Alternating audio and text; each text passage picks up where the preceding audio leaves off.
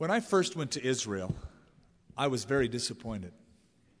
It sounds unusual to say that because I had always anticipated going there. I thought, truly, this has got to be one of the greatest experiences. I'm sure I'm going to feel so close to God. I'll probably feel extra close to God. After all, it's a local call in Israel when you pray. You know, that's where God lives. No long distance charges, you're right there. And so I went, and I remember one evening sitting in the Garden of Gethsemane, and I was alone. This is the first time I was there, and I was waiting for that feeling to come over me. Oh, this is going to be it. This is going to be the greatest experiences. I've, I've heard people talk about their experiences in Israel, you know, that, you know, they got goosebumps, and it, it was like a different kind of an experience. So I was waiting for it, and it never happened. And I was so disappointed.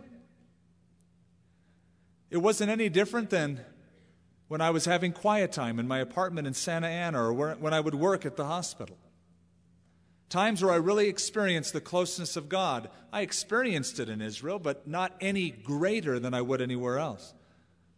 So I came back home and was sitting one night in my apartment with my Bible open and having a great time of prayer, worshiping the Lord, and I sensed in just the normal life the extraordinary presence of God. And it was as if God was speaking to me that He wants to be a part of absolutely everything in my life, not just special moments or special places. We talk about holy places. And if you go to Israel, they'll show you holy sites, the Holy Land. Of course, that's under controversy. You'll have one group say, This is where Jesus did this, and another group will say, No, he didn't do it there. He did it over here. This is the property we own. This is the holy place. There are no holy places, there's holy people. God dwells within his people, and God does have a plan for that nation, but my disappointment turned into joy when I realized that God wanted to be a part of just normal, everyday life to draw close to me. And so the feasts of Israel, as outlined in chapter 23, revolve around normal everyday work life.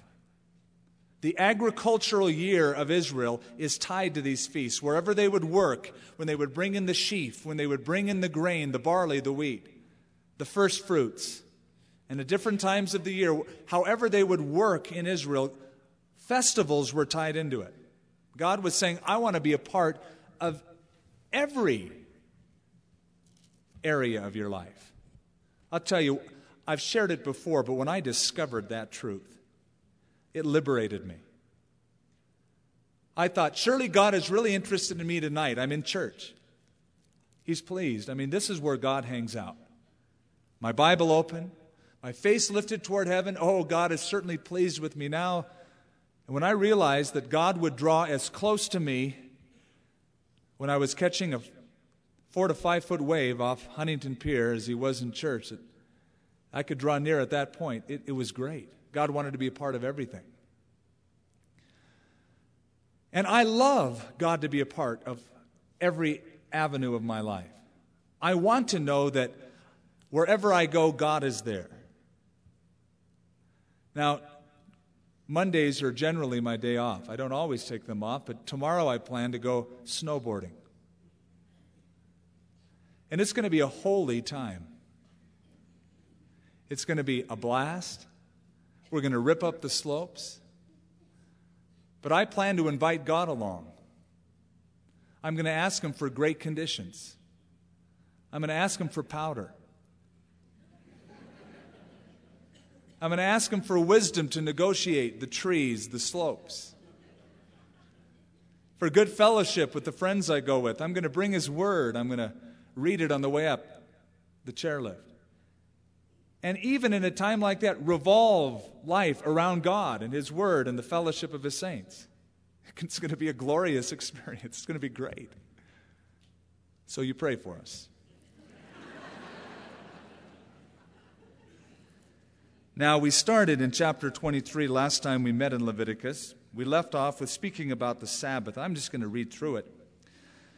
The Lord spoke to Moses, saying, Speak to the children of Israel, and say to them, The feasts of the Lord, which you shall proclaim to be holy convocations, these are my feasts. And then the Sabbath is given. Six days shall work be done, but the seventh is the Sabbath, a solemn rest, a holy convocation. You shall do no work in it. It is the Sabbath of the Lord in all of your dwellings. Then God outlines the feasts of Israel. And uh, seven are given, eight if you include another one, but there's really seven feasts of Israel. Um, there were three feasts that were called pilgrim feasts. That is, if you were a male living within a certain proximity of the city of Jerusalem, it was required that you show up in Jerusalem for those feasts. You couldn't just celebrate them at home. The first was Passover, and it was the hope of every Jew, not just those who lived in the area, but in any country, to celebrate at least once in their life Passover in Jerusalem. And at the end of every Passover feast to this day, the Jew will say, Next year in Jerusalem, hoping that one day he'll be able to celebrate that sacred feast, the feast of all feasts, at his home in Jerusalem. That's the Passover, the Pesach, as they call it. The second feast is the feast Shavuot, the Feast of Weeks, or Pentecost, outlined also in chapter 23.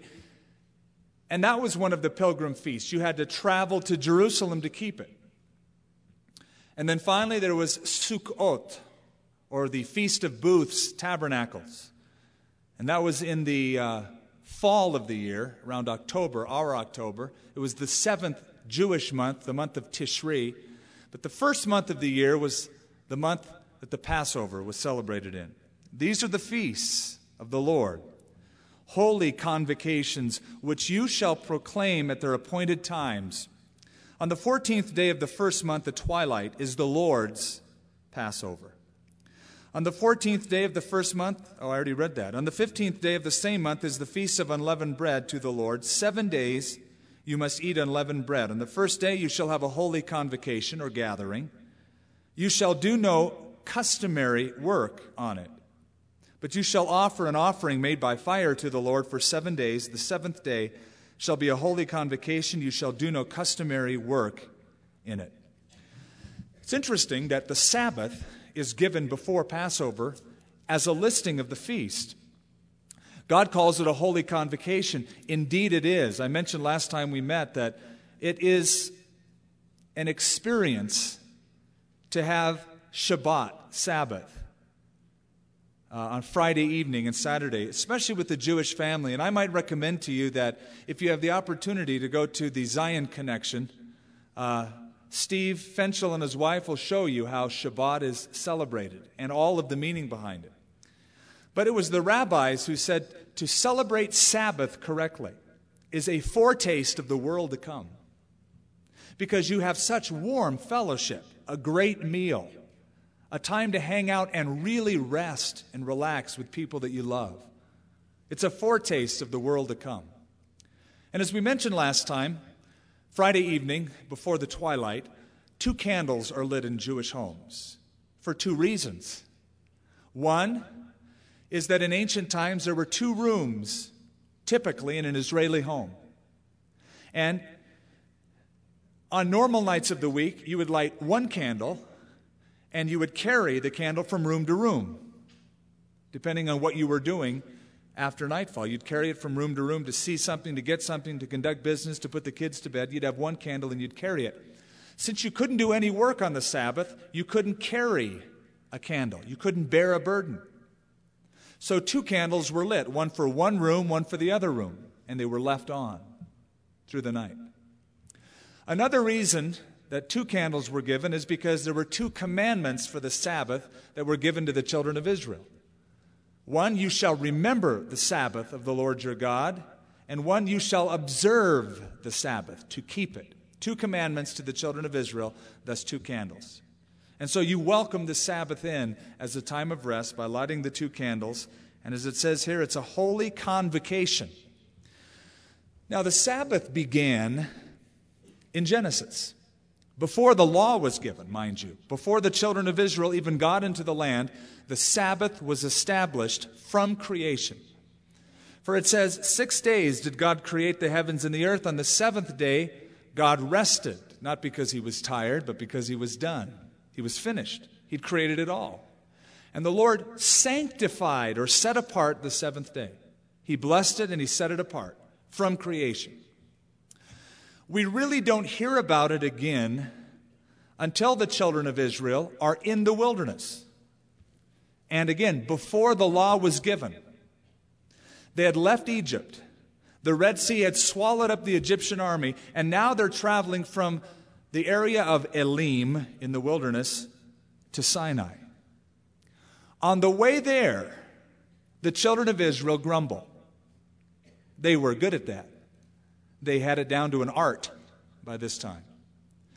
And it was the mixed multitude that started grumbling because they didn't have the same kind of food that they had in Egypt. Oh, we remembered all the good things of Egypt, right? When you were slaves and beat up, right? It's funny how you don't remember the bad things of the past, of the world, but you remember how good it was. Satan blinds you from the true condition. And that caused the rest of the children of Israel to complain. So God says, Moses said, God hears your complaints. You know, what are you complaining to me for? Who am I? I'm just a dude. I'm just a man. You're really complaining against God. And God said, Tomorrow in the morning, you're going to wake up, Moses, and the whole congregation of Israel is going to see an unusual sight. There's going to be white stuff all over. It's going to look like coriander seed. It'll have a white look to it with a uh, kind of an amber hue a gum like kind of a consistency. You'll be able to bake with it, boil it, and that will be your food. You'll wake up and it'll just be there.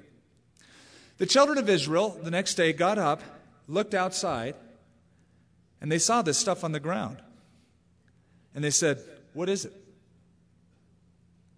And the term manna is a configuration of two terms. It's a transliteration, and it means, What is it? In Israel today, you'd say mazeh, what is this? But in ancient Hebrew, two terms came together, and it was called mana. What is it? That's what they did. What is it? You know, that's a good name. And they were able to, to do anything with manna. You know, they could have it for breakfast. They could have maybe cereal, put a little milk on it. They could boil it. They could bake it. Could have banana bread. Manicotti, and all sorts of uses for manna were available. But God said, and this is where it was introduced the Sabbath tell the children of Israel for six days they can go out and pick it up.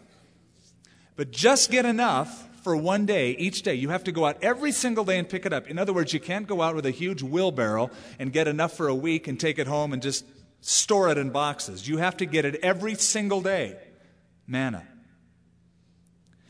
Now, there was a guy who thought he could outsmart God, and he got a little bit more than his share, and left it overnight for the next day, and it bred worms and started stinking up his house. Didn't work to outsmart God, so they were confined to picking it up every morning.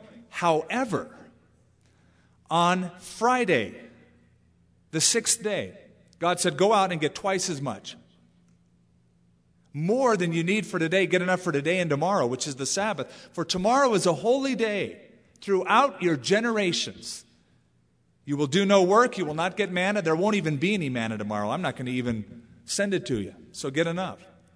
And miraculously, though it would breed worms and stink if you kept it any other day overnight, it wouldn't do it on Friday night.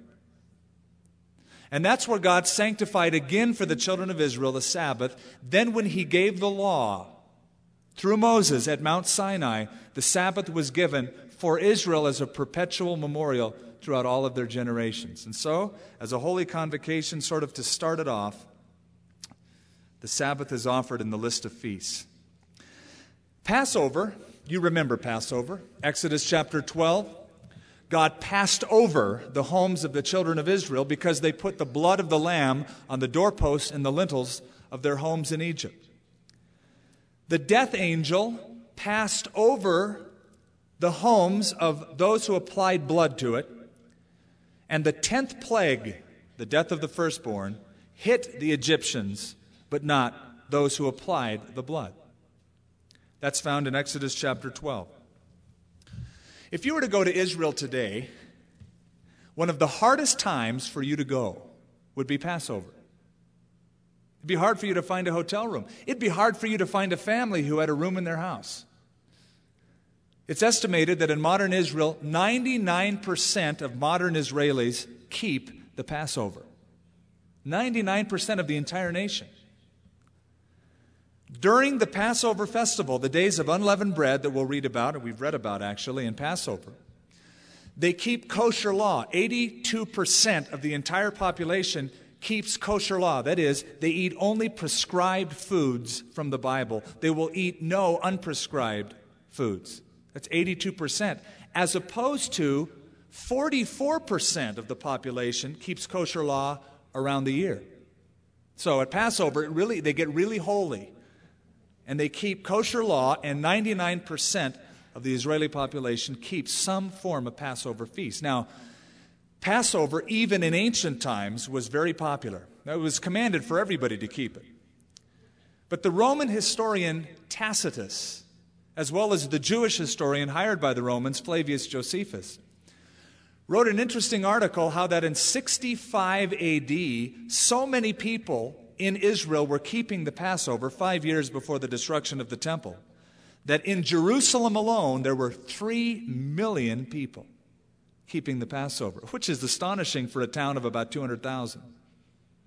Which means people came from all over and swelled Jerusalem. They would sleep on the Mount of Olives, in the Kidron Valley, over in Bethany, Bethphage, all around, camping in tents, staying with friends, staying in inns if there were any room as just to get in and to celebrate the Passover.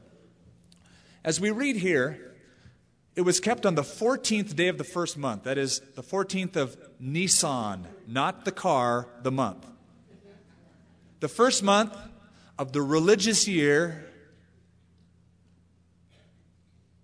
was Nisan, or called in the Babylonian calendar Abib.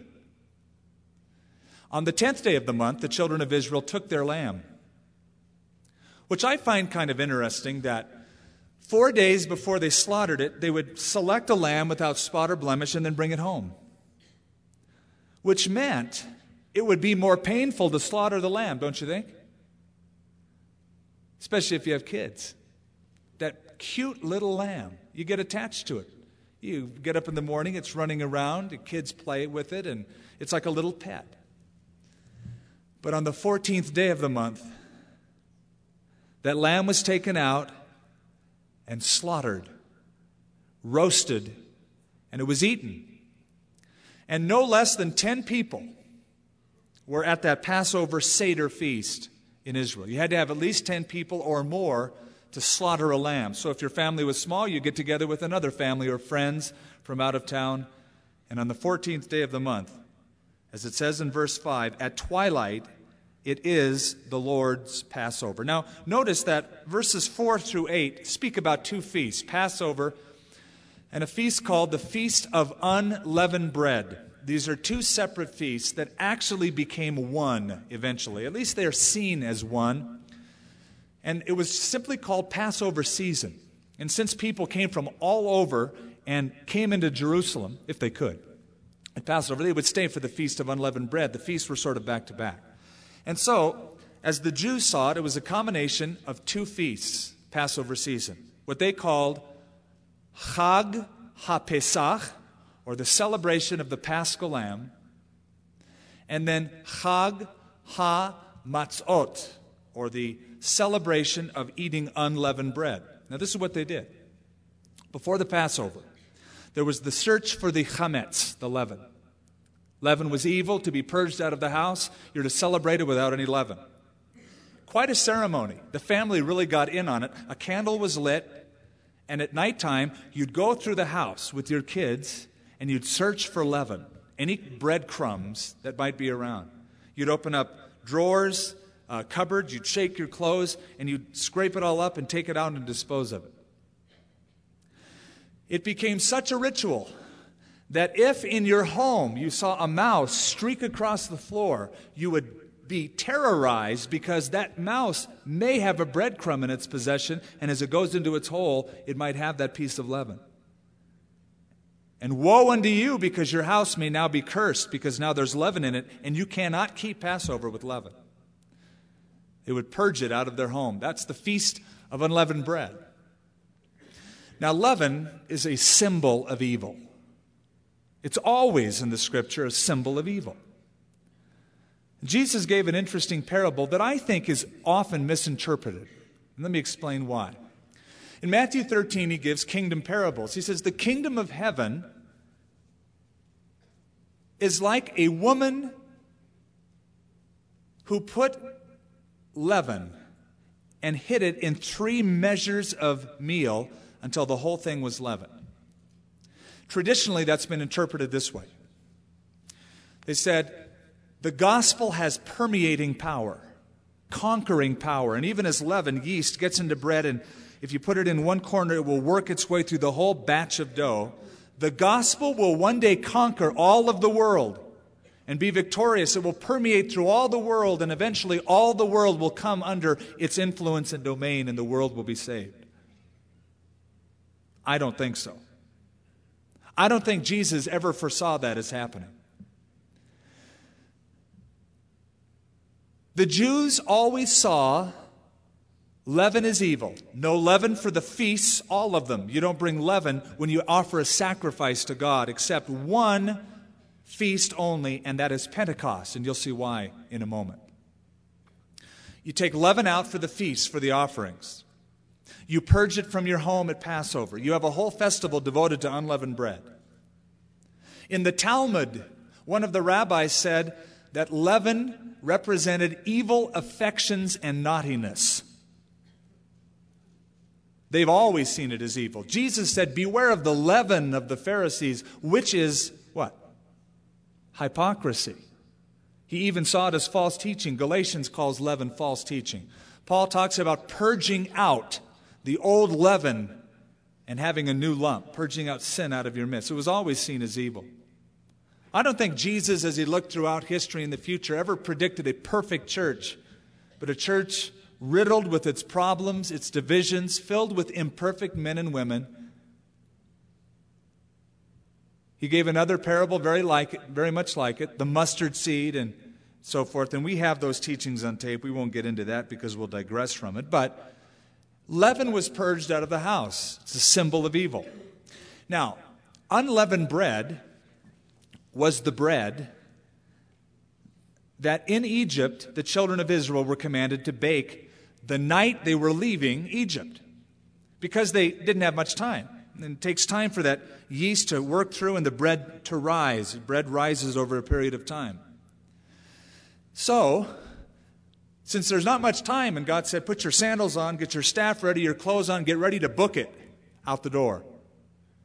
You'll bake your bread tonight without any leaven or in haste so that you're ready to flee. So, it, the Feast of Unleavened Bread commemorated not only the Passover lamb, but it represented the fact that after the lamb was slain, they left Egypt in a hurry. Now, isn't it interesting that the very first month of the year is the feast of Passover? Because that's where the year begins, does it not? On redemption. Your year begins with redemption. Your life begins with redemption. Just sort of like a Christian who would say, I've had a, several people come up and say, I'm two years old, and I'm two years old today. It's my second birthday. Now, I know they're in their 40s. They go, I'm two years old. Either they're nuts, or what they mean, and I know that's what they mean, is that they're Christians, and two years ago on this day, they gave their life to Jesus. They've been redeemed. And that began a whole new calendar for them. Their age now begins in spiritual years in the Lord. So Passover was the beginning of the year because it was the beginning of redemption. You know what leavened uh, unleavened bread is, right? You've had matzah crackers before? Go into the store and you can buy the kosher matzah crackers. It's flat bread and it's cut in a square. Originally it was round, they think, but now it's square and it's got perforations through it. It's a hard, brittle bread and there's holes in it. Why are there holes in it? Holes were put in centuries ago to let air escape, thus retarding the leavening process, the uh, corrupting process. The bread had to be baked by Jewish law from kneading the dough to baking the bread in 18 minutes because they timed that that's uh, if you do it under 18 minutes or up to 18 minutes, there'll be no leavening, there'll be no fermentation that takes place. So it, it got to be quite an exact science as it is today. But it symbolizes the deliverance out of Egypt.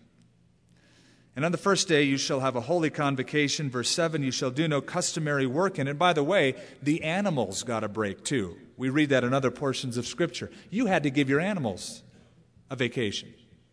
It was their Sabbath. You can't, not, you can't just sit at home and say, well, you know, put a plow on that thing and just let it work. Let's do it Friday night and let him just work all through Saturday. No, he had to hang out as well. So your animal got a Sabbath. You shall offer an offering made by fire to the Lord for seven days. The seventh day shall be a holy convocation. You shall do no customary work in it. Now, before we get into the next feast, the Passover, as most of you already know, is probably the clearest feast that foreshadows Christ of any other feast. It's blatantly seen throughout the scripture. A lamb was slain, an innocent victim, a vicarious atonement, and the blood was put on the lintels and doorposts up here and on the sides, which was the form of a bloody cross. And the death angel passed over those homes. Abraham, when he sacrificed the animal, he predicted, saying, God will provide himself the lamb, the sacrifice. Isaiah 53 speaks of the Messiah as a lamb led before her uh, shearers is silent or dumb, so he opened not his mouth. John the Baptist, when he saw Jesus with a background of Passover, no doubt, in his mind, said, Look, it's the Lamb of God who takes away the sins of the world. Peter in 1 Peter chapter 1 verse 18 says we have not been redeemed with corruptible things like silver and gold but by the precious blood of the lamb a lamb without spot or blemish the book of Revelation introduces Jesus Christ as the Lamb slain from the foundations of the world. John looks up and sees a lamb having been slain in heaven. 28 times in the book of Revelation, the lamb comes up. And so, Passover foreshadows a picture, a clear picture of Jesus Christ. Now, let's apply it. A lamb changed the life of Israel, and they were to always remember that. Has a lamb changed your life? Have you applied the blood of God's only Son, his lamb sent into the world for sin, over your life? Oh, I believe in God. Yeah, but is the blood of Jesus Christ applied to you? Have you surrendered your life? Are you clinging, clutching to the cross of Christ as your only means of salvation? It changed their life, and Jesus Christ 1 Corinthians chapter 5 tells us, is our Passover lamb. Beautiful, beautiful uh, figuring of Jesus Christ. Now we get to the Feast of First Fruits in verse 9.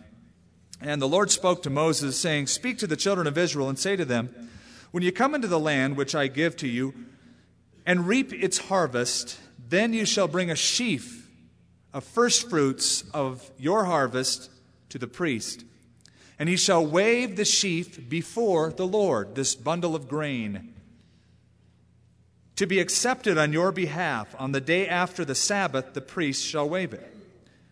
You shall offer on that day, when you wave the sheaf, a male lamb of the first year without blemish as a burnt offering to the Lord.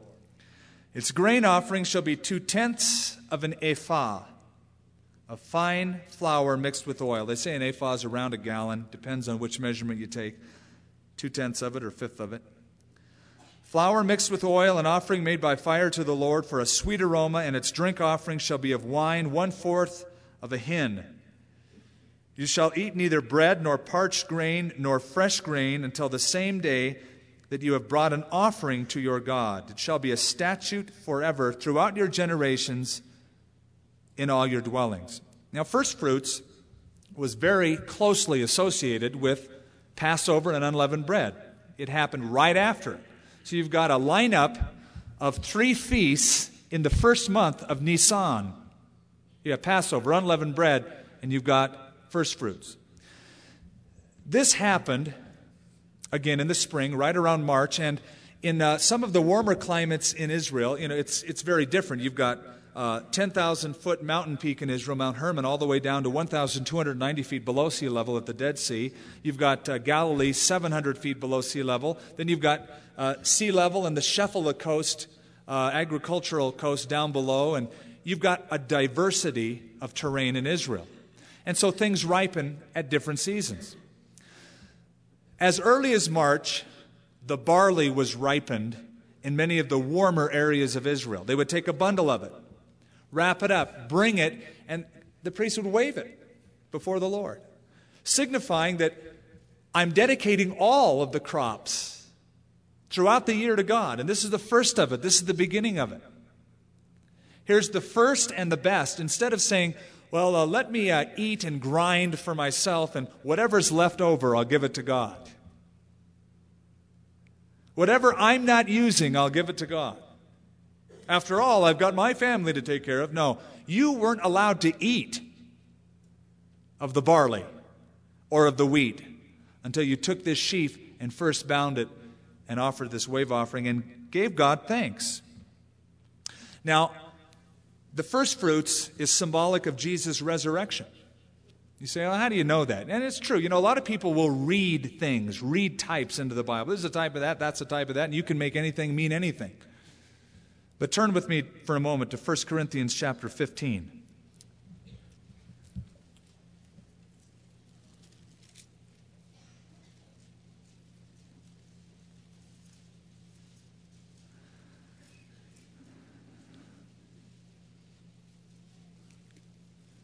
Verse 20, but now Christ is risen from the dead and has become the first fruits of those who have fallen asleep. For since by man came death, by man also came the resurrection of the dead. So the barley harvest, it's the first, the dead seed has been planted, but it had life in itself and it brought forth life. And in that resurrection, that sheaf was bound and waved up before the Lord, a symbolic portrayal of the resurrection of Christ, the fulfilling of the feast. And as it says in verse 14, it shall be a statute forever throughout your generations in all your dwellings. Now we get to the Feast of Weeks, Shavuot, which is Hebrew plural for weeks. And you shall count for yourselves from the day after the Sabbath, that is the Sabbath after the first fruits. See, these feasts are, you know, it's kind of like one after another. Their whole year was tied around worship of God. You shall count for yourselves from the day after the Sabbath, from the day that you were brought, that you brought the sheaf of the wave offering, seven Sabbaths shall be completed. Count 50 days. So you have seven sevens, Shavuot, seven sevens, plus one day, 50th. The first day and the last day were Sabbaths or rest to the Lord. Count 50 days to the day after the seventh Sabbath and then you shall offer a new grain offering to the Lord. Now, this new grain offering was not barley. Barley happened uh, months before, uh, 50 days before. By this time, the wheat had ripened. The barley had already been offered, but now the wheat was ripe. You shall bring from your habitations two wave loaves of two tenths of an ephah. They shall be of fine flour. Fine flour was always wheat flour they shall be baked, listen to this, with leaven. In other words, this dough is going to rise and form a loaf this time. Instead of unleavened bread, now you put yeast in it and it rises. Some is the grinding of the barley, some is the wheat, brought together with leaven, and it will rise. Two loaves from two different kinds of plants growing together into a loaf. And you shall offer with the bread seven lambs Of the first year without blemish, one young bull, two rams. They shall be as a burnt offering to the Lord, with their grain offerings and their drink offerings, an offering made by fire for a sweet aroma to the Lord. And then you shall sacrifice one kid of the goats as a sin offering, and two male lambs of the first year as a sacrifice of peace offering. The priest shall wave them with the bread of the first fruits as a wave offering before the Lord. You know, I, I would love to, to be able to see that. And how neat it was, you know, the very first of the barley, first of the wheat, waving it. God, you gave this, it's yours, thanks for it. It's all yours the whole year. It's just a great symbolism. Now, I've been in Israel for a lot of the feasts, most all of them. When I lived on the kibbutz in northern Israel, when they celebrated the Feast of Weeks, they brought in bundles of uh, uh, wheat and barley bound up, and they did these dances, the men and the women, these dances, uh, the hora, uh, they danced in circles and they were waving these things. The priest wasn't there, obviously. There isn't a priesthood anymore in Israel, but the people would have these beautiful dances and these sheaves and their fruits, and it was all symbolic of this is from God. And it's He that sustained us, and we're thanking Him for it and offering it back to Him as a thank offering. Then you shall sacrifice one kid of the goats as a sin offering, two male lambs of the first year as a sacrifice of peace offerings, and then you shall wave with the bread the first fruits of the wave offering. Just read that. Uh, verse 21 You shall proclaim on the same day that it is a holy convocation to you. You shall do no customary work on it. It shall be a statute forever in all your dwellings throughout your generations. When you reap the harvest of your land, you shall not wholly reap the corners of your field. When you reap nor shall you gather any gleaning from your harvest. You shall leave them for the poor, for the stranger. I am the Lord your God. Now, the Feast of Weeks is called by another name. It's Greek derivative, Pentecost, meaning 50 days. After this Feast of Unleavened Bread uh, was over, then they'd have the barley sheaf offering, and you count 50 days from that uh, end of the Passover season, really, and then that would be Pentecost. Pentecost was the combining of the barley and the wheat together, leaven coming up, and these two loaves. We see in the feasts a New Testament correlation just like Passover and unleavened bread, also with Pentecost. We know what happened on Pentecost. They were all gathered together in one accord, Acts chapter 2. The Holy Spirit came upon them, and the church was birthed. And the first fruits, 3,000 people got saved. People not only from Jerusalem, but there were people from all over the place Elamites, Medes, those from Mesopotamia heard the word of God and people from all, all different grains brought together. And the church was born with leaven. You read the history of the early church and you find it wasn't perfect. It had its problems, it was leavened, but still all together in fellowship. And then verse 23 is the Feast of Trumpets. It's the third, uh, uh, no, it's not, it's the seventh month, the month of Tishri and there's three feasts given in this month. It's interesting. You got the first month and you got three feasts. You got the seventh month, you got three feasts. Why the seventh month? It could be a correlation sort of to the Sabbath. Just like you have a Sabbath day, you've got a Sabbath year. It's like the seventh month, the Sabbath month. Uh, and there was also sacrifices and days of rest, the Feast of Trumpets. Then the Lord spoke to Moses, saying, Speak to the children of Israel, saying, In the seventh month, on the first day of the month, this is Tishri, you shall have a Sabbath rest, a memorial, a blowing of the trumpets, a holy convocation. You shall do no customary work on it, and you shall offer an offering made by fire unto the Lord. Now, you're going to have a problem if you try to research the Jewish calendar. It's confusing. It's confusing because the names of the month change. They could be known by their Palestinian name or their uh, Canaanite name. They could be known by their Hebrew name or they're sometimes known by their Babylonian names. To complicate it even further, you've got two New Year's, two New Year's Day in one year. You have the first month, month of Nisan, and then you have Tishri. And the first day of Tishri is, in the modern calendar, Rosh Hashanah, the Jewish New Year.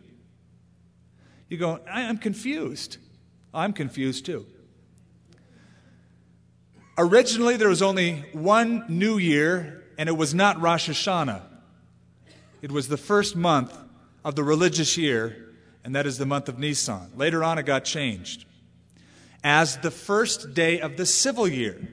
Now, if you really want to get complicated, read the Talmud. There are four New Year's Day, and nobody agrees on which one is which. So, just for your sake, remember the new year began during the month, the first month of Nisan, the time of the Passover. Later on through history, it was changed and Rosh Hashanah came into view in Tishri, the seventh month. But for biblical reasons, let's study the feast. First of all, was the feast of the blowing of the trumpets.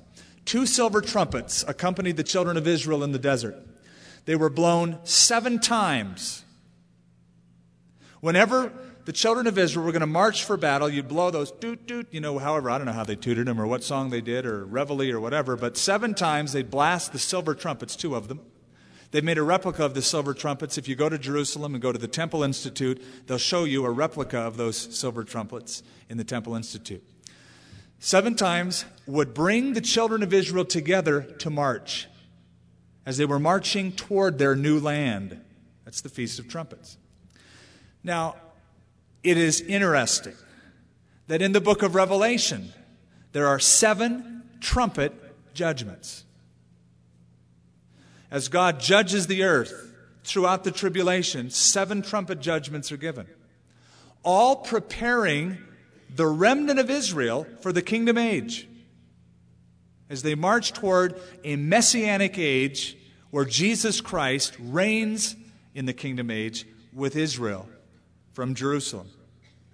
Then Jesus in Matthew 24 talked about his coming, and he said, uh, The Lord will send out his angels, and they will sound the trumpet and gather his elect. I believe that's the Jews from the four winds of heaven, from one end of heaven to the other, and gather them together. And so I think that uh, the Feast of Trumpets has its prophetic implications in the tribulation period with the children of Israel. All right, the Day of Atonement we've covered in chapter 16, but let's peruse what it says here. The Lord spoke to Moses, saying, By the way, I'm going slow in this chapter because this is one of the highlight chapters in the Bible. You've got to understand this, do you not, to understand the New Testament significance of Passover, Pentecost, and the others. The Day of Atonement, Yom Kippur. On the tenth day of the seventh month, again, this is the second feast in that same month, shall be the Day of Atonement, Yom Kippur shall be a holy convocation for you. You shall afflict your souls. Now, it seems that all the other feasts are, you know, happy shindigs. They're having a blast, they're celebrating. This is the affliction of the soul, which the Jews have always interpreted as a day of fasting. You fast, you mourn, you contemplate your sins. Now, for those interested. It is Jewish belief that there are two days that are very important. They're called days of awe. Yamim Noraim, days of awe. Rosh Hashanah, first day of Tishri, the seventh month, and Yom Kippur. The Jews believe that judgment is assessed on the first day Rosh Hashanah, the first day of the month, and then executed or atoned for on Yom Kippur, depending on how you fared that year. But they're tied together. That's their thinking now. However, in the Bible on Yom Kippur, that's when atonement was made. The high priest was allowed to go into the Holy of Holies only one day a year, and this was it. Uh, blood was sprinkled upon the mercy seat, and sins were atoned for. Now, there's no temple in Jerusalem. There's no sacrifices for the Jewish nation. They have no atonement for their sins. Except there's a lamb that was slain 2,000 years ago. He is the atonement for their sins. And so we must pray. As Paul the Apostle's heart was almost ripped out from within him, wanting the Jewish nation to be saved. Pray for the peace of Jerusalem, which means pray for their salvation. They'll never know peace till they know the Prince of Peace. Oh, my page turned. For any person who is not afflicted of soul, on that same day he shall be cut off from his people. And any person who does not, or who does any work on the same day, that person I will destroy from among his people. You shall do man, no manner of work. It shall be a statute forever throughout your generations and all your dwellings. It shall be to you a Sabbath of solemn rest. You shall afflict your souls on the ninth day of the month at evening. From evening to evening you shall celebrate your Sabbath. Now, other traditions have developed in Judaism on Yom Kippur. Let me share a few of them with you. Number one, if you're an Orthodox Jew today, you wear sneakers like what I have on cloth sneakers on Yom Kippur. Not leather, cloth.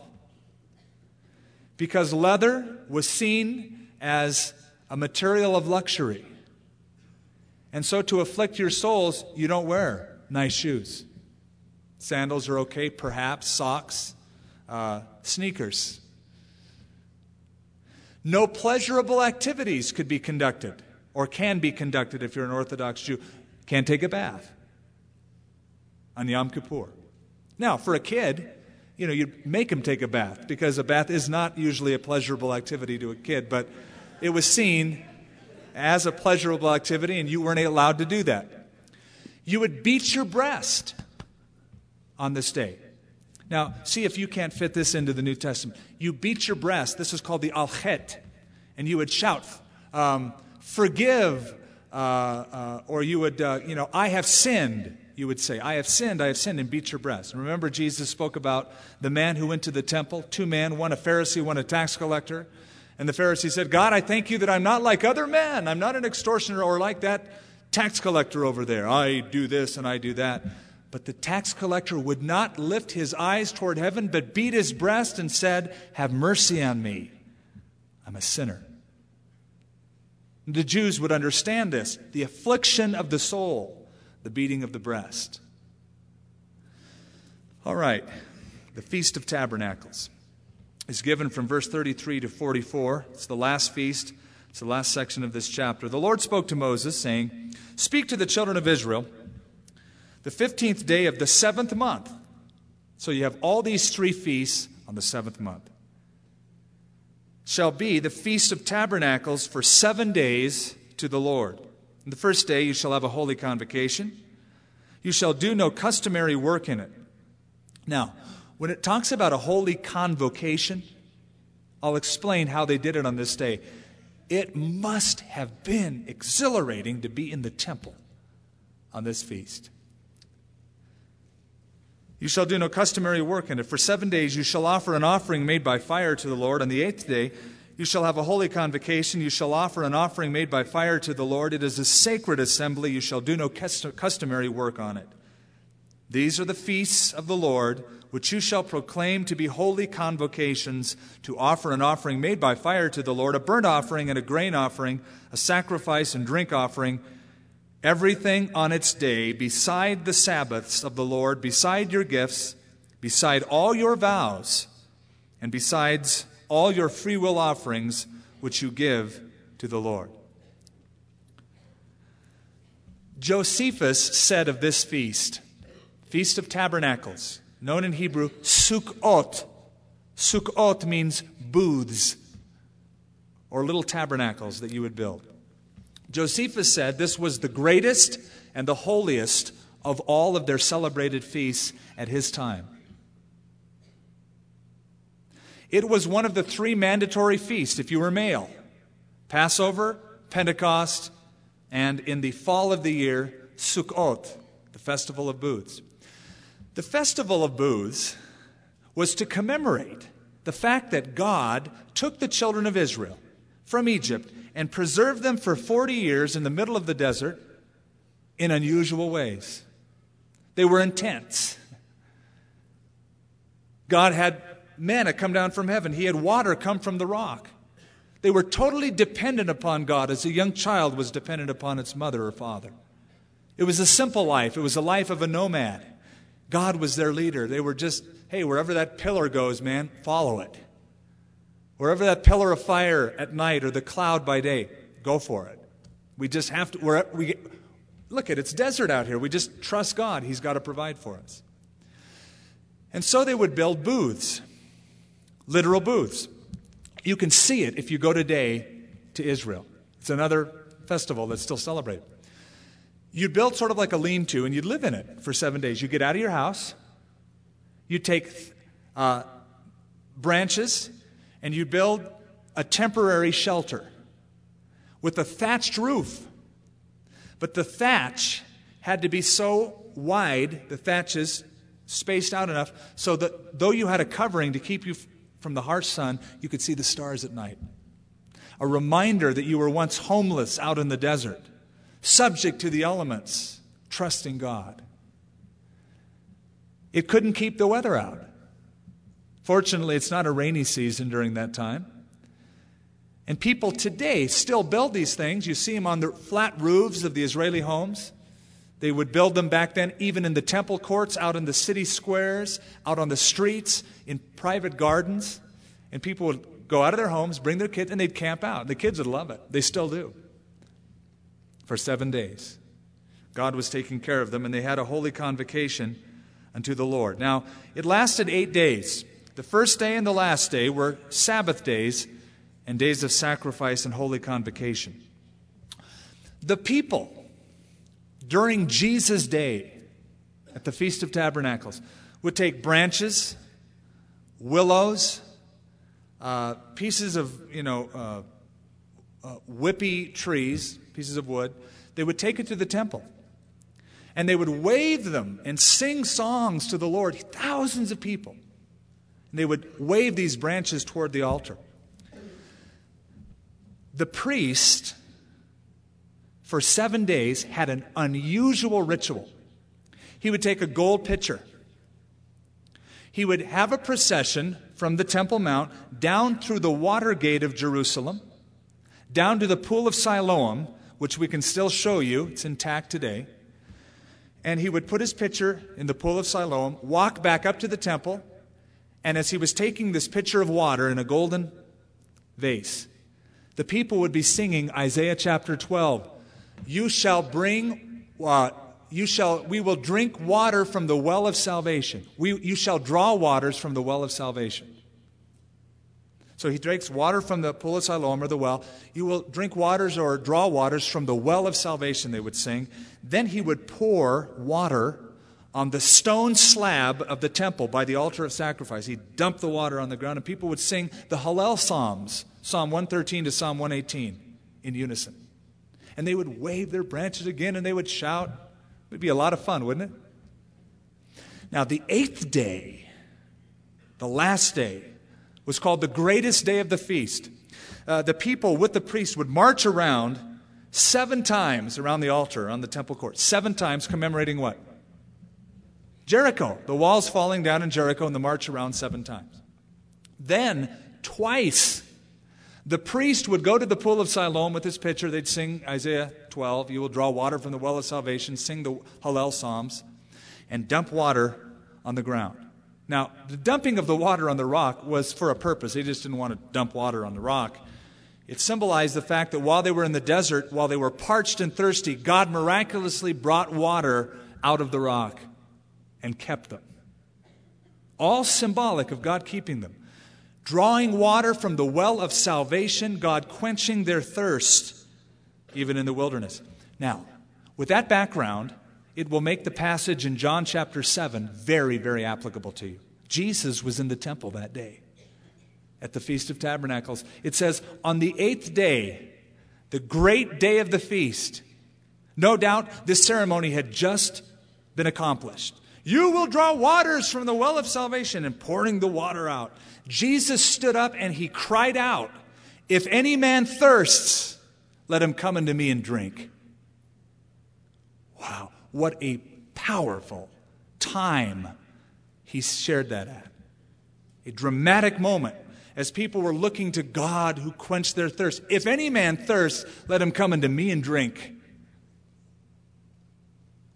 And he who believes in me, as the scripture has said, out of his innermost being will flow rivers of living water. Woo-hoo, man, I'd love to have been there during that time.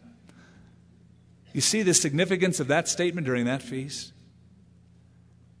Jesus waited for that day. It was the eighth day, the greatest day, the march seven times, and then twice down to the pool of Siloam and the pouring of the water, speaking of the thirst quenched. Oh, you're thirsty? Come into me and drink. He was stating that he could quench the thirst of mankind if they would come to him. Two promises are implied in that statement of Jesus. Number one, I will quench your thirst. Number two, you will become a conduit to quench the thirst of others. Out of his innermost being will flow rivers of living water. Not only will you be refreshed, you will become a refreshment to others. You will convey the water of life to other people. This spake he of his Holy Spirit, who is not yet given, John tells us in that passage. If you've come to Christ and you've been refreshed, the second step is God wants to make you a conduit of living water to touch lives around you. You need to be filled with the Holy Spirit. And it's one thing to have the Spirit of God inside of you as a nice, tidy little package, theologically sound and set. This is who I am. I'm satisfied with my life. It's another thing to have the Spirit of God gushing from your life touching the lives of other people around you, becoming God's vessel and God's instrument. Finishing up the chapter, as usual, I wanted to get through more chapters, but we've covered all the feasts in one fell swoop. That's good. Also, on the 15th day of the seventh month, when you have gathered, in the fruit of the land you shall keep the feast of the Lord for seven days. On the first day there shall be a Sabbath rest. On the eighth day, a Sabbath rest. You shall take for yourselves on the first day of the fruit of beautiful trees, branches of palm trees, the boughs of leafy trees, willows of the brook, and you shall rejoice before the Lord your God seven days. That's what the people were doing in the temple as they would wave them toward the altar. You shall keep it as a feast to the Lord for seven days in the year. You, it shall be a statute forever in your generations. You shall celebrate it in the seventh month. You shall dwell in booths for seven days. All who are native Israelites shall dwell in booths, that your generations may know that I made the children of Israel dwell in booths when I brought them out of the land of Egypt. I am the Lord your God. So Moses declared to the children of Israel the feasts of the Lord. It's one of my favorite chapters in the Bible. It's so great. The fulfillment of the feast by Jesus Christ. Is Jesus Christ your Passover lamb? Has the lamb changed your life? You know, I was raised religiously. I went to church every week with my parents. I did the trip. I was not saved.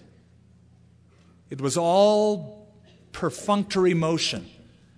There was no heart in it. I wasn't changed. I didn't know Jesus Christ, I knew about him. But in 1973, the blood went on the lintels and the doorposts. And judgment passed over my life. And I'm a new creature in Christ. Old things are passed away, all things have become new. Moreover, my thirst has been quenched. I'm not looking for other experiences to satisfy my life. I'm not looking for something else to fill the void. The void is full. The search is over. Now, by the grace of God, I want to become a conduit, a line, a lifeline, bringing the living water to others. Don't you? Only God can do that. God wants to do that. Every one of you tonight, God wants to use. Every one of you. Well, don't I have to go to seminary? No. They looked at the disciples and they marveled that they were unlearned and ignorant men, but they'd been with Jesus. Have you been with Jesus? If you say yes, you're qualified. God wants to use you. Let God use your life. Come to the living water and be totally satisfied in a relationship with Jesus Christ. And then, you want an exciting life, become his instrument. you'll never have a boring moment. As you see what each day God turns up for you an opportunity.